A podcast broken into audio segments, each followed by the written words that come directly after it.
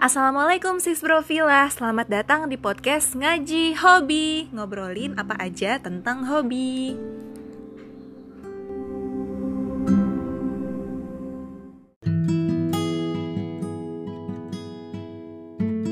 Apa kabar nih sis Brofila semua? Sekarang podcast Ngaji Hobi udah memasuki episode yang kesekian. Nah, kali ini kita bakalan ngobrolin suatu hobi yang cukup menantang hobi yang gak bisa sembarangan nih dijalanin. Kita harus punya kekuatan, harus punya kemauan, dan harus punya teman-teman nih untuk bisa melakukan hobi ini. Nah, kali ini kita bakalan ngobrolin hobi naik gunung. Yeay!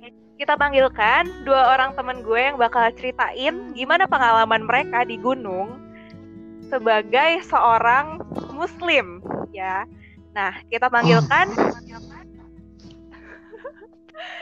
temen gue yang pertama Nur Hikmah.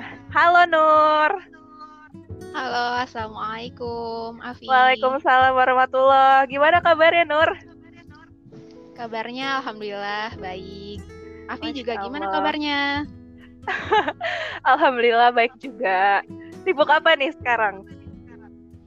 Masya Allah, Alhamdulillah ya. Uh, sekarang sih lagi sibuk mengisi waktu gitu supaya menjadi uh, apa ya waktunya bermanfaat gitu sih. Oh, Masya Allah. Nura ini salah satu sahabat gue di MIPA ya. Nanti kita bakal cerita-cerita nih. Dan kebetulan kemarin Nur itu baru pulang naik gunung. Wah, masih fresh banget nih pengalaman naik gunungnya. Ya kan Nur? iya bisa aja nih Afi, benar-benar benar banget. Oke, okay. nah ada satu lagi nih teman kita yang bakal ceritain pengalaman naik gunungnya. Ini nih bisa dibilang apa ya? Udah sesepuh lah dalam dunia pergunungan gitu. Udah beberapa kali dan udah bawa rombongan gitu. Kalau orang kan bawa rombongan haji, rombongan umroh. Nah, beliau ini nih bawa rombongan naik gunung. Bayangin aja dia punya travel gunung gitu, travel ghost to gunung. Nah, kita panggilkan aja teman gue yang satu ini Ariswan. Halo Ariswan. Ya, halo, halo Afi. Ya, halo Nui juga tadi udah, udah masuk ya Nui. Iya, tadi suara lo udah ketawa-tawa kedengeran sih masuk. Oh. Oke, gimana nih kabarnya. Ariswan? Ya, alhamdulillah baik aja sih, Vi. Eh tadi kok sesepuh ya, kayak udah tua banget gitu. Iya kan. Itu kan kenyataannya kayak gitu kan. Beda berapa tahun ya Allah. Iya iya iya. Maksudnya ini uh, dalam uh, dunia pergunungan tuh uh, lo udah lebih dulu gitu kan udah pengalamannya yeah, lebih yeah, banyak. Yeah. Hmm, jadi lebih kita dikit lah ya. kita, kita tuakan lah ya di sini gitu. Oke okay deh. Nah Arison sekarang lagi sibuk apa? Sibuk apa ya? Uh, ya Ya, halo. Ini maaf nih, soalnya lagi di gunung ini. Iya, iya, oke, okay, apa-apa. oh, lagi di gunung ya, jadi wajar, wajar. Sesuai time, Mas. Eh, daerahnya menghayati gara-gara podcast ini jadi kayak wah kayaknya enak banget makin menghayati diskusinya kalau kita langsung di gunung kan dan ciri khas di gunung itu nggak ada sinyal ya ya benar banget lagi daerah nah. tinggi soalnya daerah lumayan ya jauh lah dari perkotaan gitu. Oh, alah, ya, ya ampun. Lagi di kampung halaman ya, di sini ya sibuk.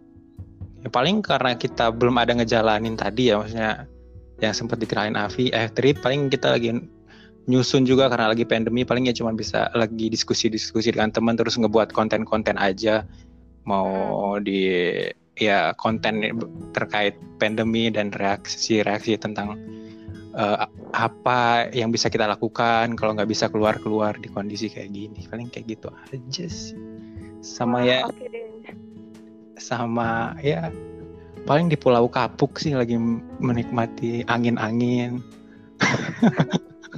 Oke, masya Allah produktif sekali Mas Ariswan ini. btw, eh trip itu ini jamaahnya udah banyak ya Wan? jamaah yang mana nih? Iya, maksudnya kayak hmm. ada programnya gitu yang harus hmm. dibikin gitu. Uh, paling ya Kak, sebenarnya kita belum buat grup yang untuk koordinasi, maksudnya uh, biar hmm. member-member yang sebelumnya pernah ikut bisa terkoneksi lagi kita belum buat, tapi nanti rencananya memang ada. Oke, sekarang kita tanya dulu ya ke Nur. Uh, kamu kan kemarin baru naik gunung nih Nur. Nah, gimana nih perasaan kamu setelah ini pertama kali bukan? Kemarin ya alhamdulillah udah naik gitu kan. Iya. Awal September kemarin. Dan ini bukan yang pertama kali sih. Oke.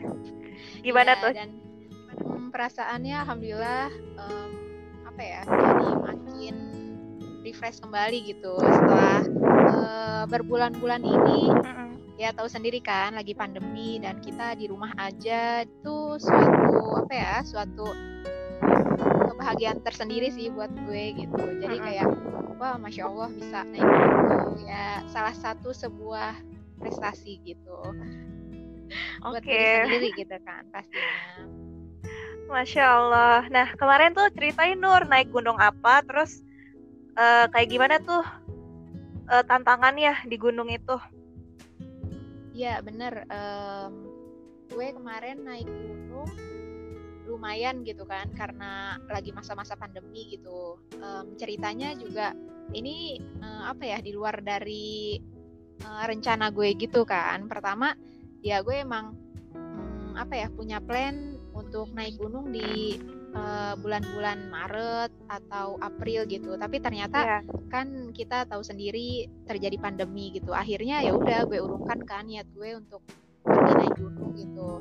Dan uh, akhirnya ketemu sama temen uh, yang emang hobi naik gunung juga. Terus dia uh, ngajakin, jadilah kita uh, punyai plan gitu. Kira-kira ke mana ya gitu. Dan kita lihat juga hmm, apa ya waktu yang terbaik kira-kira yang enak kapan ya gitu dan akhirnya September lah kita pilih gitu dan um, waktu itu juga kita milih tempatnya dan juga milih kira-kira gunung apa ya yang um, untuk kita naiki itu nggak banyak banget orangnya gitu dan mm apa ya beda sama gunung-gunung air pariwisata gitu seperti perahu yeah. lumayan banyak banget gitu kan sempat tutup juga kan waktu uh, bulan Agustus gitu jadi apa yeah. ya iya. kita juga prepare-nya benar-benar lebih apa ya lebih ketat lagi gitu dan juga mm -mm. oke okay, kita kayaknya bisa nih uh, menjalani aturan dan juga protokol gitu dan dari uh, apa ya dari uh, sana juga ya dari gunung sananya juga emang udah mengizinkan kita juga. Jadi uh, apa ya bisa gitu untuk didai, uh, didaki oleh pendaki gitu. Jadi dibuka kan aksesnya gitu. Dan gue kemarin itu naik ke uh, Gunung Guntur yang ada di Garut gitu. Oh, jadi iya. ya lumayan gitu dari sini kan lumayan lima mm. jam lah perjalanan gitu. Oke okay, jadi gitu. Iya, jadi kemarin lo ini ya uh, naik gunung di masa new normal gitu kan? Iya, benar banget. nah, itu gimana tuh kondisi gunungnya saat new normal kayak gitu? Kondisinya apa ya? Uh, dari terakhir yang gue ekspektasikan gitu kan. Uh, biasanya tuh di gunung kan nggak terlalu rame sekali gitu tapi yeah. ternyata di masa pandemi ini antusias orang-orang untuk naik gunung tuh uh, meninggi ternyata gitu. Apalagi gunung-gunung yang terkenal kayak misalnya Pangrango terus uh, Gunung Papandayan atau mungkin gunung-gunung lain itu pas uh, gue lihat di Snapgram atau di Twitter itu lumayan ramai kayak pasar gitu kan. Jadi kayak iya. masya Allah ini iya parah banget ini mau wisata. Iya ini mau kayak mau lebaran tanah abang. iya benar ya pantas aja gitu uh, apa aksesnya juga jadi ditutup lagi kan karena bahaya gitu. Nah uh, kemarin waktu di Guntur, alhamdulillah gitu um, apa ya orang-orangnya yang naik ke sana tidak terlalu ramai, tidak terlalu sepi gitu dan juga uh, apa ya lumayan tertib gitu. Jadi di sana udah lumayan apa ya udah lumayan terjaga gitu menurut menurut gue gitu. Dan juga uh, para petugas-petugas yang ada di sana juga sering kali mengingatkan kita di tiap-tiap pos gitu. Jangan lupa uh, jika memungkinkan untuk pakai masker ya pakai masker gitu. Terus kalau misalnya ada kerumunan ya kita diwajibkan untuk menghindari kerumunan kayak gitu. Dan di sana juga apa ya di pos untuk ngecampnya juga udah lumayan enak gitu. Ada toilet terus juga ada musola dan juga ada sumber air yang memadai gitu. Jadi ya apa ya pas ekspektasi seperti gunung-gunung biasa itu kan uh, apa ya akses WC tuh minim gitu dan juga yeah. uh, akses untuk toilet, musola itu bahkan hampir tidak ada gitu kan untuk hmm. gunung-gunung yang um, apa ya yang emang nggak menjadi daya tarik orang gitu. Mm -hmm. Nah di situ udah lumayan enak gitu. Jadi ya alhamdulillah gitu kita juga dan teman-teman ya sama-sama untuk mengingatkan gitu karena di masa pandemi hmm. ini. Gitu. Oke, masya Allah. Jadi tantangan tersendiri nih ya naik gunung di saat pandemi dan ya, ternyata bisa juga ya meskipun dengan uh, apa ya agak sulit kali ya karena banyak protokol kesehatannya gitu. Oke, Ariswan, gue mau nanya nih, uh, lo pertama kali naik gunung kapan? Ba baru juga sebenarnya naik gunung itu semester limaan gitu, tahun-tahun 2018 kalau nggak salah. Hmm. Awal-awal hmm. 2018. Ya. ya betul banget. Emang soalnya kalau sebelum kuliah itu sulitnya izin dari orang tua. Tapi kalau waktu kuliah izinnya setelah turun. Oh, pinter pinter pinter. Oh itu pas udah turun ya udah kalau itu mah pasti diizinin kan. Bukan diizinin tapi diterima aja udah gitu. Dikelasin deh karena udah balik lagi gitu ya. Tapi emang beberapa kali suka kayak gitu kalau lagi mau travel ke mana kadang waktu balik tuh baru izin. Karena orang tua hmm. ya nggak tahu mungkin masih ke laut aja tuh ke pantai orang tua tuh nggak hmm. ngizinin karena masih mikir mitos nanti kamu hmm. di tenggelam di sana ada nyeror kidul nah, itu masih ada hmm. nih oh oke okay. jadi sejauh ini uh, lo udah berapa kali one naik gunung Aduh, lupa berapa ya belum banyak kok paling berapa ya paling ya tujuh delapan kali kali ya lupa ya. oh, ya oke cukup banyak baru ya. baru juga kok baru cuman banyak kadang udah gunung yang berapa kali udah dinaikin juga. Gunung gede udah berapa kali naiknya? Tiga atau empat kali oh, gitu lupa. wah kira-kira apa tuh yang bikin sebuah gunung pengen dinaikin berkali-kali? Uh, kalau pertama kan ya pingin tahu aja. Tapi kedua ketiga itu kan karena kemarin tripnya bukan cuman untuk menikmati alam, cuman ada juga unsur komersilnya, ngisi kantong. Oh, jadi diulang kali naiknya. jadi kita oh, naiknya iya, berulang iya. kali. Ini okay. yang bareng eh trip ya, yang kedua gitu, yang ketiga. Nah, betul banget tapi. Wah, oke okay, oke, okay. mantap banget nih. Berarti hobi naik gunung udah menjadi mata pencaharian juga ya. sekaligus jadi kayak naik gunung itu nggak ngeluarin uang aja gitu. Terus nggak ngeluarin uang terus alhamdulillah dapat juga kalau bisa ada. Hmm, oke oke. Boleh juga boleh juga. Terus gue nanya apa lagi ya bentar. Wan masih nyambung nggak? Halo? Ya putus.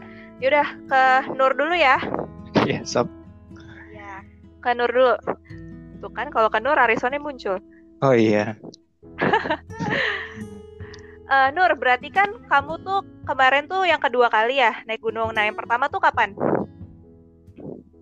Um, Sebenarnya nggak yang kedua juga oh, sih. Oh, lebih. Gitu. Oh, kamu berapa kali Nur naik gunung? Kok aku nggak tahu Nur ya? Waduh.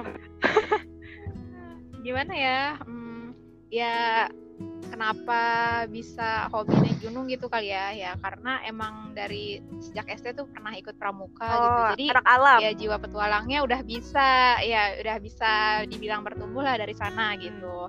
Kemudian ya apa ya berawal di tahun 2013 sih gue gitu. Oh. itu pertama kali gue naik gunung itu SM SMA iya, ya? saat SMA iya benar waktu SMA itu awalnya gue diajakin temen mm -hmm. gitu sesama anak pramuka untuk naik gunung mendadak itu pun hak min tujuh gitu dikasih tahunya jadi uh, apa ya ya bermodalkan ya lu kan anak pramuka udah ikut aja yuk gitu nah waktu itu ke Gunung Pangrango gitu nah setelah itulah gitu jadi pengen lagi pengen lagi gitu buat naik gunung kayak uh, apa ya naik gunung tuh seperti punya daya tarik tersendiri gitu. Oh oke oke. Okay. iya bener banget. Nah kalau buat gue nih, jadi ceritanya gue belum pernah nih ya naik gunung. Oh, nah, oh pingin tanya juga ngomong dong Pi. bukan bukan, pengen nanya, pengen nanya ke kalian berdua nih, ke Nur dulu ya.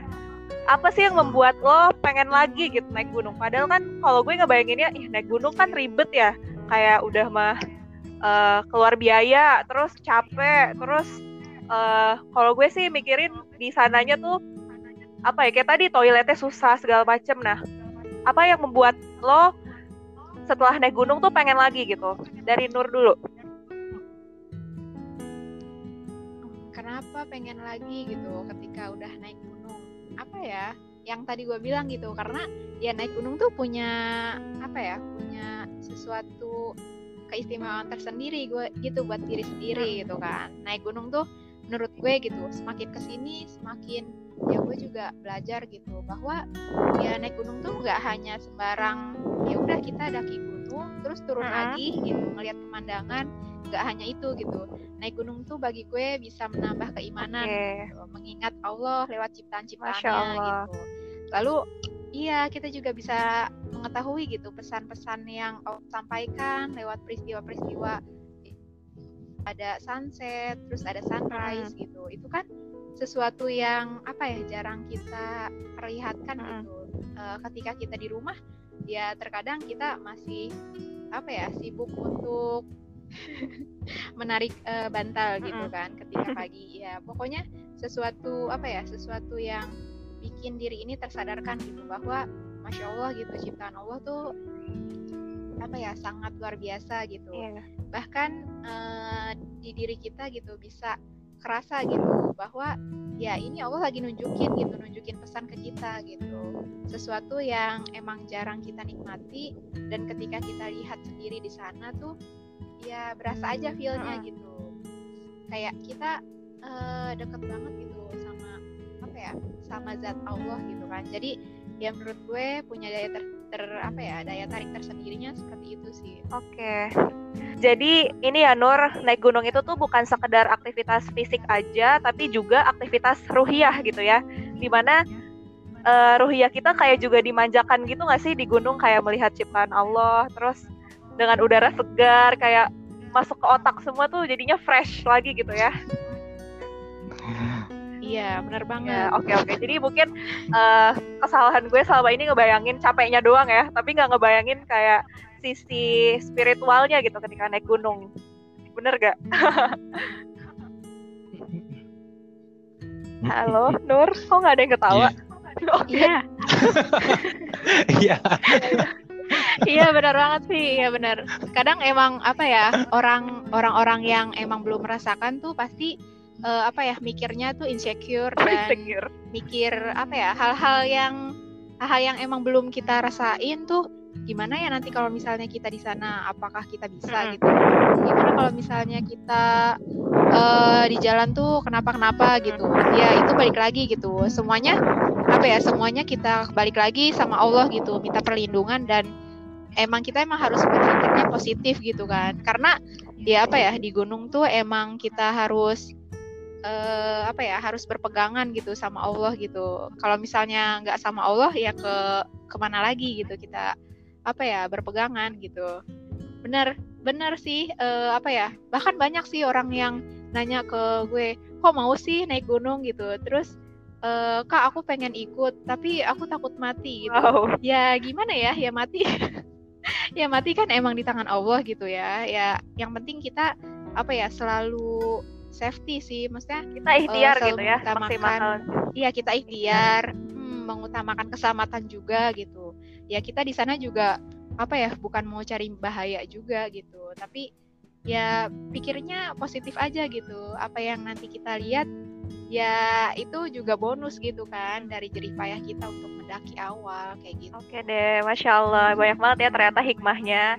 Sesuai namanya nih ya, Nur Hikmah menyimpan banyak hikmah. Masya Allah. Allah. Oke, kita sekarang ke Ariswan. Ariswan. Iya. Iya. Apa nih Wan yang membuat lo balik lagi, balik lagi ke gunung sampai satu gunung berkali-kali dinaikin? Apa yang daya tariknya gitu? Eh, waktu naik gunung ya.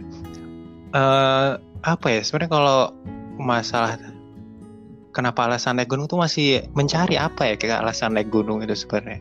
Tapi kan eh, alasannya itu kayak ditemukan ketika kita udah naik aja gitu. Lagi di perjalanan kan kayak perasaan senderan aja di antara pohon-pohon gitu kan. Merenung gitu kan ya kalau masalah capek emang capek gitu naik gunung itu tapi kadang ya kalau kadang ini juga jadi ka- jadi sebuah bentuk bukan pelarian tapi kayak bisa uh, kita lagi banyak masalah terus lagi ada perasaan yang kadang eh, nggak uh, enak gitu kadang ketika naik gunung itu kayak kan kayak menge, apa ya menempuh batas diri gitu kan jadi kayak oh, emosionalnya tuh dilepaskan dengan capeknya ketika di perjalanan naik gunung gitu sama ya di uh, masalah indah dan segala macam itu adalah bonus dari perjalanan naik gunung. Tapi kadang ini juga sih, kalau kalau naik gunung itu untuk melihat keindahan aja, mungkin hmm. ini ini ya ini statement ya. kalau naik gunung kalau naik gunung itu untuk melihat keindahan aja, pasti waktu nanti udah menikah itu nggak bakal naik gunung lagi. Hmm, kenapa tuh? ya, ya karena ketika sudah menikah itu sudah bersama yang paling indah. Jadi Aduh ini harus dipotong nggak ya? Oke, terus terus gimana? Terus gimana? Ya jadi banyak orang yang akhirnya ketika sudah menikah itu dia nggak berhenti itu naik gunung nggak ada lagi agenda naik gunung. Ya karena yang dia cari adalah keindahan gitu. Oh alah. tapi saja gue. Ah, boleh dipotong ya silakan dipotong nanti ya diedit atau di crop no tidak akan. Nyari. Tapi tapi kalau misalnya tadi meng, meng apa ya tadi yang Nur sampaikan loh ketika di puncak itu kita kayak merasa di atas. Uh, waktu itu gue juga pernah di Gunung Ciremai. Gunung Ciremai itu kan puncaknya Jawa Barat ibaratnya atapnya Jawa Barat. Yeah. Kayak nge uh, apa ya nginget-nginget lagi tentang dulu bahwa Tuhan itu ada di atas katanya. Ketika mengingat itu berarti posisi posisi aku itu, posisi gue itu ya, yeah. itu paling dekat dengan Tuhan sejauh barat. Jadi kayak ada perasaan hmm. itu posisi tertinggi waktu itu kan di Ciremai di Jawa Barat. Yeah. Kalau dulu kan ingatnya kata orang tua atau kata guru waktu kecil itu Tuhan itu ada di atas. Jadi oh, kepikirannya ya berarti aku itu adalah orang yang paling dekat saat itu dengan Tuhan. Ya. Itu ya silakan aja definisikan diri kita waktu lagi di gunung itu gimana. Kan tujuannya ya definisiin aja tujuan kita ke gunung itu apa. Kadang tujuan posisi ketika kita lagi kadang bertahap saat kita lagi naik itu pun kita banyak menemukan alasan kalau tadi kata untuk meningkatkan ketenangan kita kepada Tuhan kepada Allah meningkatkan keimanan itu ya emang ada itu rasa itu pasti ada gitu. Kalau emang tujuan perjalanan kita adalah itu. Tapi kalau tujuan untuk senang-senang aja ya mungkin ya punya definisi dan refleksi yang berbeda gitu. Oke deh Gila. jadi barusan bijak banget gue kayaknya. Iya masya Allah nih. Emang di ngaji hobi emang semua orang jadi bijak Wan. Jadi alhamdulillah ya ya jadi kalau gue rangkum ya Wan tadi tuh menurut lo tuh naik gunung itu bukan sekedar nyari kebahagiaan aja gitu tapi bisa juga buat healing gitu ya atau mengobati diri gitu dari masalah-masalah yang ada di perkotaan. Dan setiap orang pasti punya alasan tersendiri gitu ya kenapa dia naik gunung. Dan biasanya alasan itu ditemukan justru saat melakukannya gitu ya di tengah perjalanan gitu ya kayak kita baru ngerasain oh ini nih alasan gue atau ini nih yang bikin gue pengen balik lagi gitu. Jadi lebih dari sekedar kebahagiaan gitu tapi ada poin plus yang lebih tinggi lagi gitu yang bisa kita dapat dari naik gunung. Kayak gitu ya. cakep banget. Cakep banget. Karena gue jadi presenter nih. Oke. Okay. mantap. Uh, terus lanjut lagi ke Nur ya. Uh, Gimana nih Nur kesulitannya naik gunung, terutama buat kita nih sebagai perempuan yang berhijab, terus pakai rok gitu kan. Nah, ada nggak kayak tantangan tersendirinya? Dan cara lo ngatasinnya gimana? Ya, kadang apa ya kita sebagai muslimah gitu, perempuan emang uh, apa ya banyak persiapan dan juga sesuatu yang uh, kita tuh itu menjadi kendala gitu. Misalnya kayak contohnya pakaian gitu. Banyak juga yang nanya e, pakaian gimana sih ribet gak sih gitu. Ya bagi gue make it simple aja. Ya, sekarang banyak kok gitu pendaki-pendaki yang uh, pakai pakaiannya syari gitu. Bahkan temen gue juga ya gue pernah menyaksikan gitu temen gue pakai gamis ke gunung gokil gak sih? Wah mantap. Iya gitu. Uh, jadi ya mau pakai rok atau pakai celana atau rok celana gitu itu bebas gitu. Dan gue ketiga-tiganya gitu. Dan apa ya kalau saran dari gue sih ya memang uh, ketika kita harus uh, memakai apa ya memakai celana ataupun uh, pakaian yang nyaman gitu ya kita uh, pertama harus tahu medan juga gitu terlebih dahulu ya kita bisa observe dulu iya. kan misalnya dari Google ataupun YouTube ya jika memang apa ya perjalanannya tuh uh, terjal dan emang harus memungkinkan kita pakai celana ya pakai aja gitu. Nanti bajunya bisa kita pakai tunik atau yang panjang sampai lutut misalnya. Dan ya yang pasti hijabnya menutupi dada gitu kan. Karena ya kita harus mengutamakan keselamatan gitu. Karena apa ya di gunung tuh benar-benar apa ya menguji kita gitu akan kesabaran gitu dan juga segala keribetan-keribetan gitu karena ya apa ya di gunung mm -hmm. kita tahu sendiri gitu bahwa karakter kita itu seperti apa mm -hmm. kayak gitu nah terus uh, ketika ya pakaian juga udah menjadi sesuatu yang apa ya tantangan gitu dan juga izin sih gitu iya yeah. gitu susah nggak izinnya sih Iya, terkadang uh, oh ya, terkadang gitu ya, setiap orang tua kan beda-beda gitu.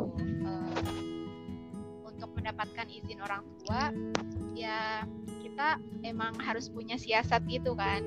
Bahkan dari temen gue juga yang cowok, ya ya udah, uh, dia bilang ya udah dibisain aja gitu siasat. Ya kalian punya lah trik-triknya gitu. Nah, teman-teman juga mungkin gitu ya, para pendengar ya kalau misalnya mau izin sama orang tua ya ya kalau misalnya dari gue sendiri gitu gue tuh uh, izin ya pertama izin uh, nggak apa ya awalnya bukan naik gunung gitu hmm. pertamanya mau camping gitu dan ya udah uh, ketika gue uh, menyiapkan barang-barang gitu atau meminjam sesuatu ke orang-orang, nanya ke orang tua gitu. Ya itu diam-diam aja kita gerilya gitu. Oh. kita uh, gerilya gitu kan. Kita nyiapin aja sendiri gitu. Gak usah uh, apa ya, gak usah uh, bilang-bilang dulu gitu sama orang tua sama keluarga kayak gitu.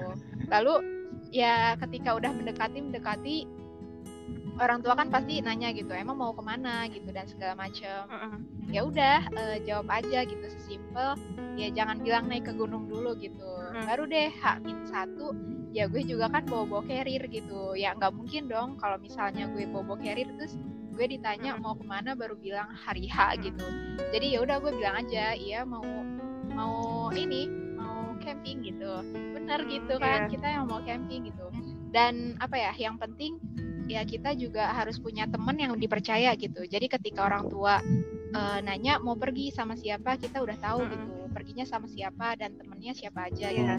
Dan yang paling utama sebagai muslimah gitu kita emang harus punya teman yang ya sesama muslimah gitu yeah. supaya apa ya ketika terjadi sesuatu ataupun ya apa ya untuk mendampingi kita lah selama dari atas sampai bawah dari bawah sampai atas hmm. gitu ya itu teman kita yang menjaga gitu kan karena apa ya uh, tem uh, teman sesama perempuan tuh emang harus banget gitu dan itu salah satu yang penting gitu Iya, jadi ketika kita udah bilang uh, sama teman ini gitu, jadi alhamdulillah akhirnya dibolehin gitu sama orang tua. Yang penting ya orang tua ngingetin jaga kesehatan dan juga ya protokol-protokol gitu, apalagi lagi pandemi gitu. Itu sih gitu. Dan apa ya? Jadi uh, ketika ketika mau berangkat ya udah cukup itu aja gitu, nggak yeah. usah yang benar-benar uh, apa ya membeberkan mau ke sini mau ke mana mau ngapain kayak gitu.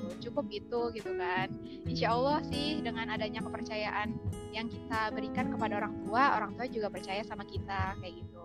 Baru deh nanti ketika kita udah sampai uh, pulang dengan selamat gitu terus ke rumah baru deh kalau misalnya emang orang tua benar-benar nanya emang sebenarnya pergi ke mana sih gitu baru kita dia jawab dan kita juga jawabnya tuh dengan apa ya dengan yang yang ngasih tahu keindahan-keindahan kepada mereka gitu jangan uh, kasih tahu apa susah-susahnya kita oh, iya. jangan ngeluh lah ya karena Iya intinya jangan ngeluh gitu.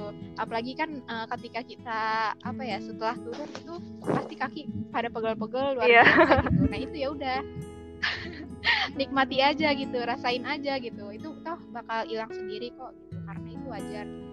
Oke, okay, gitu. masya Allah. Jadi proses naik gunung ini juga apa ya? Proses yang menguji kualitas diri kita juga gitu ya. Kayak tadi menguji kualitas kita sebagai muslimah ketika di gunung kayak gimana? Apakah kita tetap menjaga aurat apakah kita tetap memprioritaskan pakai rok pakai pakaian-pakaian yang syari gitu ya dan juga menguji kita tentang komunikasi nih ya sama orang tua jadi emang apa ya banyak banget hal yang bisa kita improve gitu ya dari sebelum naik gunung bahkan setelah naik gunungnya gitu ya. Kayak itu menguji kualitas diri kita dan menguji keimanan kita juga ya gitu apakah kita itu udah dewasa udah cukup dewasa atau belum gitu. Kalau yang gue tangkap dari Nur tadi kayak gitu nih.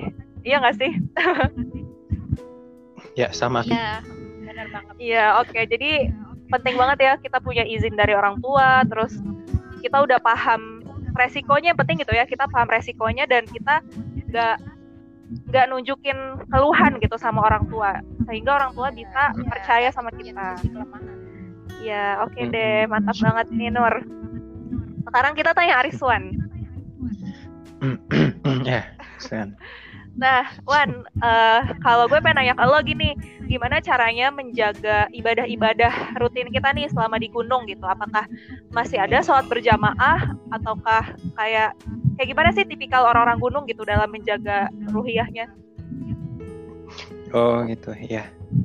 Uh, mungkin cerita ya, mungkin sekalian promo juga kalau di trip itu. Ya. Oke, oke. Silakan, silakan.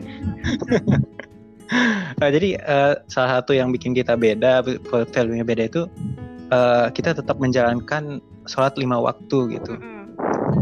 Uh, hmm, apakah nanti kalau misalnya udah memenuhi syarat untuk dijama, kita jama. Tapi kalau misalnya mungkin jaraknya nggak terlalu jauh, kita bisa sebenarnya bisa kok disiasatin untuk melakukan atau uh, ibadah itu tetap terlaksana di sana. Cuman karena banyak aja orang yang kayak merasa ya tergantung tadi tujuannya menaik gunung itu apa kan kalau tujuannya yeah. memang untuk apa untuk meningkatkan keimanan kita ya pasti prioritas kita tetap ibadah mm. uh, karena ada ya pertama dari prepare kita juga di bawah misalnya kalau mau sholat berarti kita harus menyiapkan air lebih atau nanti mm. di sana kesulitan air kita bisa kan dikasih kemudahan juga tayamum dan Allah itu memudahkan segala proses un untuk dekat sama dia gitu jadi mm. ya dirasa kalau omang masalah ibadah nggak ada kok yang bikin naik gunung nggak bisa sholat naik gunung nggak bisa hmm. puasa aja bahkan bisa gitu ibarat oh pernah. Yang penting tergantung. Oh, belum pernah tapi bisa. Ya sih bisa bisa ya karena tergantung fisik. Karena sebelum naik itu pasti kita ada selalu dianjurin kalau teman-teman itu waktu mau teman-teman naik gunung tuh selalu dianjurin sebelum naik gunung tuh seminggu atau ya lebih seminggu 10 hari sebelum itu ada latihan fisik entah lagi atau gimana biar kayak ya otot segala macamnya itu fisiknya udah terlatih untuk nanti nggak tiba-tiba dehidrasi di atas atau tiba-tiba mm uh, pegel-pegel atau ada kesalahan otot atau gimana kayak gitu. Jadi nggak mm. ada kok insya Allah yang membatasi diri untuk tetap ibadah naik Oke, uh, biasanya nih Wan, kemungkinan terburuk apa sih yang terjadi di gunung ketika kita kurang persiapan gitu dalam hal fisik? Hmm, paling ini ya uh, kalau orang yang pertama apalagi yang baru naik pertama kali mm-hmm. Uh, biasanya ini antara ototnya ketarik atau gimana tuh? Jadi kita pernah oh. atau uh, biasanya uh, ada luka atau kesandung itu kan luka kaki. Waktu itu pernah juga waktu teman-teman yang ikut itu mm-hmm. dia karena treknya lumayan kakinya tuh kesengklek kan atau kesengklek kan iya tahu tahu iya. Sandung. Nah itu yang nah, ya kesandung Iya. itu yang makanya uh, harus prepare dari bawah tuh P3K ada mm -mm. sebelumnya di sebelum naik juga kita ada pemanasan mm. dan yang utama juga berdoa bareng sebelum yeah. naik itu kan salah satu uh, gimana agar kita naik nanti uh, bisa berjalan dengan baik dan tahu gimana kalau misalnya ada kes yang kakinya kenapa-napa gitu atau ada kecelakaan fisik apa pun gitu. Oke, jadi ini ya salah satu hikmah terbesarnya juga uh, naik gunung ini mengajari kita seberapa prepare kita gitu ya terhadap perjalanan gitu ya dan yeah. ketika kita kurang prepare maka harus terima gitu kan resikonya di atas terjadi apa-apa gitu.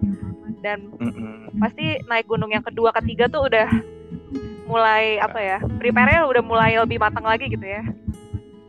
Afi banget, betul banget Afi. Oke deh.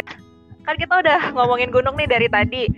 Yang bikin orang biasanya takut atau justru tarik naik gunung itu adalah pengalaman menariknya nih atau pengalaman mistisnya gitu. Nah, pernah nggak kalian mengalami pengalaman mistis di gunung? Ya, coba Ya, kalau siapa dari dulu Arison dulu deh. Arison Hmm. aja. Eh, sebenarnya eh, pernah dua kali punya pengalaman unik waktu naik nih. Mm-mm. Yang pertama itu ini pengalaman bahkan pertama, pengalaman pertama naik gunung udah dapet pengalaman luar biasa nih. Oke, gimana? Waktu itu naik di waktu pertama tuh naik Gunung Pangrango kan. Mm-mm. Baru di pos 1 kita tuh dihadang sama sebuah gerombolan. Wow, apaan? Jadi ada apa ya enak nyebutnya? Hewan apa ya? Cut patkai atau cut patkai nggak? Itu di daerah mana? Tahu kan tapi maksudnya apa cut patkai? Eh, BABI. Iya itu. Oh, ya Allah, Ya, ada cut-. Jadi jadi ada gerombolan Di Ceremai banyak tahu eh, kan? di? Cermai tapi alhamdulillah eh, nggak bertemu tapi sempat ngedengar suara-suara ada gitu. Cuman kita nggak ngeliat gitu. Terus terus? Waktu di gunung eh, di- Iya, iya. eh, waktu di Gunung Pangrango itu gerombolan dia mungkin ada 10 sampai 15 cut patkai itu ngadangin terus ya kita stop dulu nunggu soalnya katanya mereka kan ngejar juga tuh kalau kita ini. Kalau eh, itu- itu pengalaman pertama pengalaman pertama tuh langsung ketemu cut patkai. Terus ada yang lebih mistis. Wah, apa tuh? Nah, nanti tuh? ini waktu di bagian ini tambahin backsound itu ya Vi. Backsound ketawa. Ada apa itu ada musiknya. Nah, jadi waktu itu ceritanya gini. Eh, tapi, serius ini. Jadi eh, waktu itu pengalaman lagi ke Gunung Ciremai. Mm-mm. Ja- Jadi waktu kita ke Gunung Ciremai itu ada satu pendaki yang mau naik solo travel, eh, solo, solo, ya solo, Solo solo, solo trip, Oh iya. ya, Solo ya hiking. solo trip, ah, solo hiking apa yang bahasa Solo ya, eh, ke sana. Terus ketemu kita, akhirnya dia ngajak bareng. Cuman ya orang ini ngomongnya itu kayak sembarangan, ibaratnya dia nggak, ibaratnya kan kata orang-orang ba- orang-orang di eh, bagian yang mengurusin ini pegunungan ini atau orang-orang desa sekitar itu selalu ada lah ibaratnya namanya jangan ngomong kotor atau ngomong yang nggak baik di sama perjalanan. Tapi dia itu ngomongnya ya ngomong kayak gitulah. Akhirnya eh, di suatu malam ya deng deng deng deng deng deng deng deng nggak ada musiknya nih. Gak ada. Nanti ditambahin ya. Kan nanti diedit. Iya, jadi waktu malam hari tuh kan sebenarnya itu ada eh, itu lagi ada sebuah tragedi lagi sebelum Mm-mm. tragedi mistis itu. Jadi waktu itu kita di Gunung Ciremai udah di pos eh, akhir gitu. Tapi bukan di tempat ngecamp. Kita akhirnya memaksakan diri. Sebenarnya kita pengen ngecamp di puncak. Tapi akhirnya udah jam 5 kita maksain. Oh, jam 5 tiba-tiba hujan deras banget dan kita lagi di posisi trek yang benar-benar curam dan sempit jalannya. Nah, di situ tuh tiba-tiba hujan deras ibaratnya ibarat nah di sini nih ketika keimanan tuh diuji oh. Jadi di situ benar-benar udah ya pasrah aja ya Allah. Kayak benar-benar kayak ibaratnya uh, airnya tuh deras ngalir karena itu kan jalur sempit terus hujannya deras. Jadi kayak takut malah nanti tiba-tiba ada air bah atau apa. Wih, serem banget air bah. Tiba-tiba ada air kayak gitu. Tiba-tiba yang penting akhirnya kita eh, terusin perjalanan. Solusinya adalah sebesar nanti kalau ketemu lahan kecil sekecil apa pun, yang penting cukup untuk diri tenda kita diri tenda. Akhirnya ada sebuah lahan kecil, udah kita diri tenda di situ. Itu bukan tempat camp sama sekali karena ya camp darurat aja di situ. Gara-gara hujannya deras banget. Nah di suatu malam tibalah sebuah peristiwa. Ah, oh, jadi orang yang tadi suka ngomong sembarangan itu buang air kecil sembarangan di gunung itu. Mm-mm. Habisnya dia masuk ke dalam ini ke tenda kan dia buang air kecil di luar. Masuk ke tenda terus katanya dia melihat sesuatu. Wah, langsung kakak kita semua sih. Apaan sesuatu? Enggak, pokoknya waktu lagi buang air kecil tiba-tiba di bawah kan itu posisinya pinggir tebing ya. Di bawah itu ada bayang-bayang putih terus ngeliatin. Dia gitu katanya. Itu. Nah akhirnya kita akhirnya kita tidur. Karena ya sama-sama merasa ada yang nggak percaya kalau kalau gue sih waktu itu benar-benar kayak merasa ah nggak percaya gitu-gituan. Lagi nggak percaya lah buatnya. Nah malam-malam itu lagi tidur tiba-tiba ada suara kayak napas. Suara napas sih suara napas. Nah itu lo dengar? kalau dengar terus kayak manggil eh jangan ngorok dong samping jangan ngorok gitu kan ternyata nggak ada itu nggak ada yang ngorok nggak ada yang berdengkur atau apa pun nah tak tapi itu di ketinggian segitu nggak mungkin ada babi hutan ibaratnya iya. tapi suaranya kayak ya ibarat suara babi hutan waktu itu nah, oh. nah uh, akhirnya uh, kalau kalau gue sih mikirnya gue paling nggak percaya lagi nggak percaya sama mistis. Gue malah lebih takut kalau bisa tiba itu bener-bener babi hutan terus jeruduk itu kan kita keguling tuh ke ke ten apa ke tebing, Uh, benar. Ya udah akhirnya kita diem aja. Yang penting nggak mengganggu. Alhamdulillah ya nggak ada apa-apa. Ya cuman ya tadilah jangan intinya hikmahnya uh, jangan bekerja waktu di tempat yang memang kita bukan tempat kita itu jangan uh, tadi berkata kotor atau bertingkah yeah. yang nggak ini karena ya kita sama-sama alam itu punya Allah bertingkah lakulah baik kepada alam seperti itu bijak lagi Masya Allah Masya Allah jadi naik gunung nih juga ngajarin kita ini ya sopan santun terus menghargai alam juga gitu Betul. ya Wah, oke okay deh, seru banget itu. Ya ampun, pasti deg-degan banget gak sih pas denger suara itu? Oh, bener, sih Tapi ya tadi lebih takut kalau itu adalah hewan liar yang tiba-tiba ya itulah makanya tadi yang yang penting adalah sebelum naik itu kita doa dulu iya gitu. benar ya benar benar benar Insya Allah bijak Wah, lagi bisa Oke seru banget nih Arizwan pengalamannya. Sekarang kita mau dengar dari Nur. Nah pengalaman menarik apa nih Nur yang ada di gunung? Pengalaman menarik apa ya? Um, untuk ya biasanya kan orang-orang tuh um, kalau naik gunung pasti ada is kayak gitu. Untung uh, kalau gue alhamdulillahnya nggak pernah sih uh, apa menemukan hal-hal yang macam itu gitu. Paling ya dengar cerita, oh iya tadi ada rombongan yang uh, seperti ini seperti itu gitu. Tapi alhamdulillahnya di rombongan gue gitu belum pernah sih gitu. Selama gue mendaki alhamdulillah aman-aman yeah. aja gitu. karena bener banget gitu kata Ariswan uh, yang utama adalah ya kita doa gitu. Dan jangan lupa untuk selalu berzikir gitu. Walaupun kita lagi berjalan gitu. Jangan kosong juga kan uh, untuk pikiran kita hati kita gitu. Ya ya usahain jangan kosong gitu. Dan juga yang terpenting itu attitude bener banget gitu ya. Karena apa ya di alam gitu alam tuh bukan punya kita gitu kan. Dan kita tuh orang asing yang baru menapaki uh, daerah itu gitu. Dan itu emang harus dijaga banget gitu.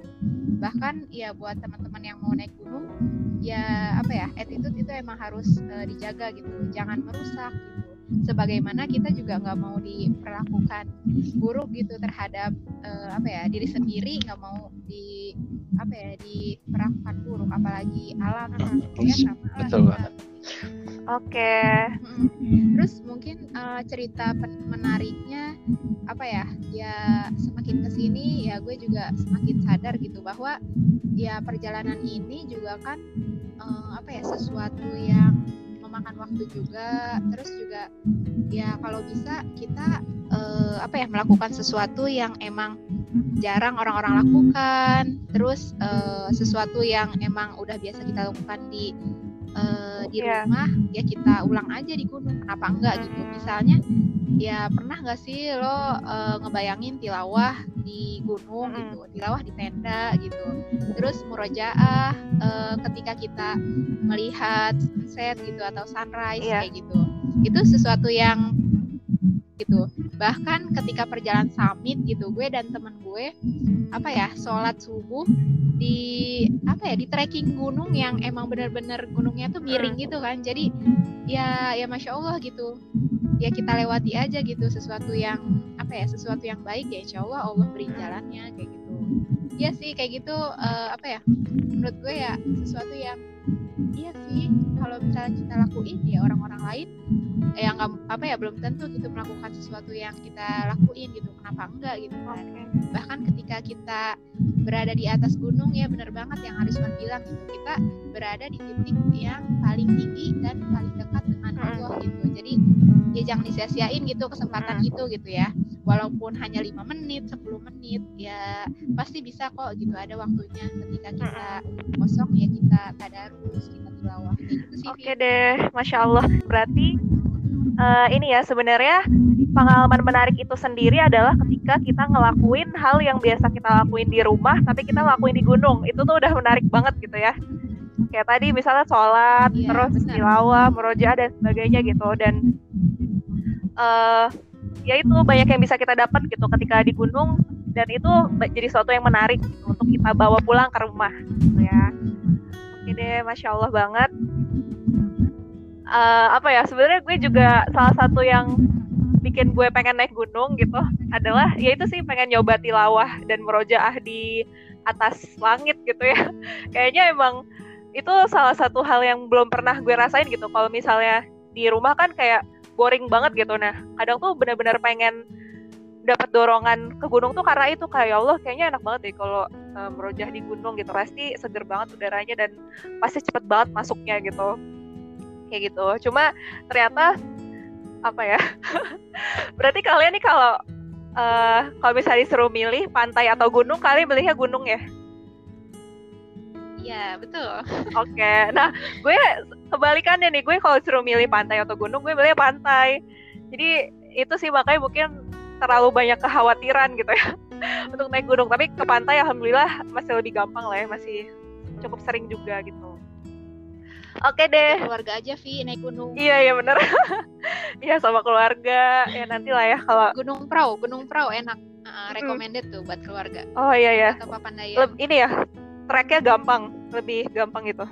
Iya, treknya gampang dan itu emang apa ya udah kayak jadi Mm-mm. udah enak lah. Oke deh nanti mungkin ya kalau udah berkeluarga kita coba naik gunung bersama. Amin. Amin. Nah terakhir nih gue pengen nanya sama kalian berdua apa pesan-pesan yang pengen kalian sampaikan ke teman-teman milenial muslim nih sebagai eh, orang yang suka naik gunung yang hobinya naik gunung. Coba mulai dari Nur dulu. Oh ya, mungkin ada sesuatu lagi kali ya sebelum itu gue sampein gitu. Mm-mm. Jadi apa ya? eh, mungkin eh, sesuatu motivasi gitu ya ketika gue eh, pergi-pergi traveling atau naik gunung ya itu gue apa ya selalu termotivasi eh, sama ayat Al-Qur'an gitu yang ada di Quran yang artinya kamu gitu kan ketika kita berjalan ya kita akan apa ya melihat ciptaan Allah gitu lebih dekat kayak gitu. Terus juga apa ya dari ustazah gue juga pasti ustazah gue pernah bilang gitu ketika kita berada di tempat di suatu tempat ya perbanyaklah sujud gitu. Jadi ketika kita berada di suatu tempat ya nanti insya Allah gitu eh, apa ya eh, bekas-bekas sujud kita itu itu akan menjadi saksi kita kayak gitu.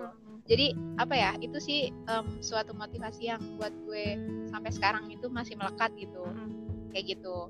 Nah mungkin eh, pesan kesan buat teman-teman semua gitu dari gue ya hidup ini hanya sekali. Jadi warnailah dengan apa yang kita sukai Mm. yang dengan sebabnya menjadikan kita menjadi manusia bertakwa. Kayak gitu. Masya Allah, the best banget. Iya ya, jadi ke mana pun kita pergi gitu ya, maka kita harus meninggalkan jejak dengan sujud-sujud kita gitu ya. Dan selama hidup kita, jadi kita harus melakukan hal-hal yang kita suka supaya menjadikan kita orang yang bertakwa juga ya. Iya, masya Allah karena emang emang sih hati yang bahagia itu lebih mudah apa ya? Ada ada titik di mana hati yang bahagia itu mudah untuk menemukan Allah gitu ya, untuk eh, merasa lebih bertakwa kepada Allah gitu. Oke deh, sekarang Ariswan. Eh, kalau naik gunung tuh sebenarnya tadi kuncinya adalah persiapan yang baik. Eh, satu hal lagi sebenarnya tadi kalau misalnya mau naik gunung, jangan kalau bisa naik sama orang yang udah profesional yang sebelumnya udah pernah naik juga lah atau ikut se- eh, event trip gitu kayak eh trip dan yang lain-lain. Oke, promosi. ya int- intinya eh, secara teknisnya adalah itu apa jangan jangan nyampe eh, berangkat karena dasar nekat aja gitu setidaknya ada teman-teman yang lain yang udah pernah naik gunung walaupun bukan naik gunung tersebut gitu. Eh, terus kalau hikmahnya maksud hikmahnya untuk kita eh, ambil dan kita eh, kita internalisasikan kepada diri kita itu sebenarnya kalau aku kalau aku Gue. Dikat ya nanti. Kalau gue sih, Iya. maksudnya gue pernah dengar sebuah ceramah dari suatu tokoh tentang eh, arti dari sholat ya ibaratnya. Ibarat sholat. Sholat itu mungkin kalau secara syariah artinya adalah ritual yang kita lakukan setelah lima waktu dan sunnah-sunnah. Tapi sebenarnya sholat itu juga eh, bagaimana kita sikap kita kepada orang lain, bagaimana sikap kita kepada makhluk Allah itu juga itu adalah bagian dari sholat secara makna gitu. Dan untuk teman-teman yang mau naik gunung, untuk teman-teman yang suka travel, jadikan eh, ya selain eh, tetaplah jaga alam itu gitu. Terus eh, jadikan sebuah ya banyak makna-makna banyak surat-surat dari Allah gitu untuk bisa kita baca dari alam itu gitu. Jadi ya buat tujuan kita kenapa kita naik gunung jangan sampai naik gunung tuh cuman naik turun dapat capeknya doang dapat pegel-pegel gitu cuman dapat gosokan dari balsam otot geliga jangan cuma itu doang Oke. ya, ya Masya gitu. Allah. Iya, keren banget. Jadi intinya gini ya, Wan. Eh, ketika kita naik gunung, kita harus punya ilmunya gitu ya. Jangan sampai kita ngelakuin sesuatu yang beresiko, tapi kita cuma nekat aja gitu. Jadi sebelum kita melakukan hal itu, kita harus cari dulu ilmunya dan belajar sampai kita siap. Dan juga kayak tadi ya, eh, apa namanya naik gunung ini juga salah satu implementasi dari sholat-sholat kita gitu ya di rumah. Jadi eh, kualitas sholat kita itu teruji gitu di gunung gitu ya kayak apakah kita benar-benar bisa menghormati alam apakah kita jadi orang yang tangguh dan percaya bertakwa kepada Allah gitu. Itu tuh bisa kita lewati dan bisa kita dapatkan hikmahnya di gunung gitu. Jadi ibadah-ibadah kita selama di daratan gitu bisa teruji gitu di gunung. Apakah ibadah Hmm. kita tuh beneran eh, udah bagus atau belum gitu. Kira-kira kayak gitu ya. Ya ya seperti itu Lavi. Betul. Oke Iya, mantap betul. banget masya Allah. Oke deh. Oh iya, kalau naik gunung tuh jangan lupa. Mm-mm. ada satu lagi. apa? Kalau naik gunung tuh pasti apa ya mm, membuat kita tuh jadi belajar banyak akan tentang diri sendiri dan juga kita pasti dapat teman baru kayak gitu. Oke, masya Allah. Jadi ada ukuahnya, ada ibadahnya juga gitu ya. Dapat banyak hal nih dari naik gunung. Oke, alhamdulillah alamin. Kita udah dengerin nih cerita menarik dari dua orang teman kita yang suka naik gunung dan ternyata banyak banget hikmah yang bisa didapat dari naik gunung. Ya, mudah-mudahan teman-teman yang dengar bisa mengambil baiknya ya dan membuang buruknya gitu. Mudah-mudahan ke depannya kita bisa dapat kesempatan untuk eh, naik gunung atau mencari hikmah-hikmah tersembunyi yang ada di alam yang Allah ciptakan nih buat kita. Amin. Ya, makasih banyak Ariswan dan Nur udah datang ke podcast ngaji hobi. ya sama-sama Avi Sama-sama, seneng Avi. banget Ya. Oke deh teman-teman, sampai di sini dulu podcast ngaji hobi kali ini. Kita tutup dengan membaca hamdalah. Alhamdulillah alamin. Eh nggak promosi eh trip. Oh iya, eh trip. Nanti follow IG-nya aja ya Wan, ada IG-nya ya. Eh, iya boleh di follow IG-nya aja ya Ayo promosi. Iya, ya yang berminat naik gunung dengan syari gitu ya bersama Ariswan dan kawan-kawan bisa follow eh trip dan join eh ekspedisinya ya Ci ekspedisi di bulan September nanti di pertengahan ya Wan. Ya insya Allah di bulan-bulan ini kita ada ya kalian follow aja untuk mengikuti ya gimana kapan dan Oke. ya, ya siap Oke deh, siap. Ya, terima kasih banyak teman-teman. Mudah-mudahan bermanfaat. Sekian podcast ngaji hobi kali ini. Wassalamualaikum warahmatullahi wabarakatuh.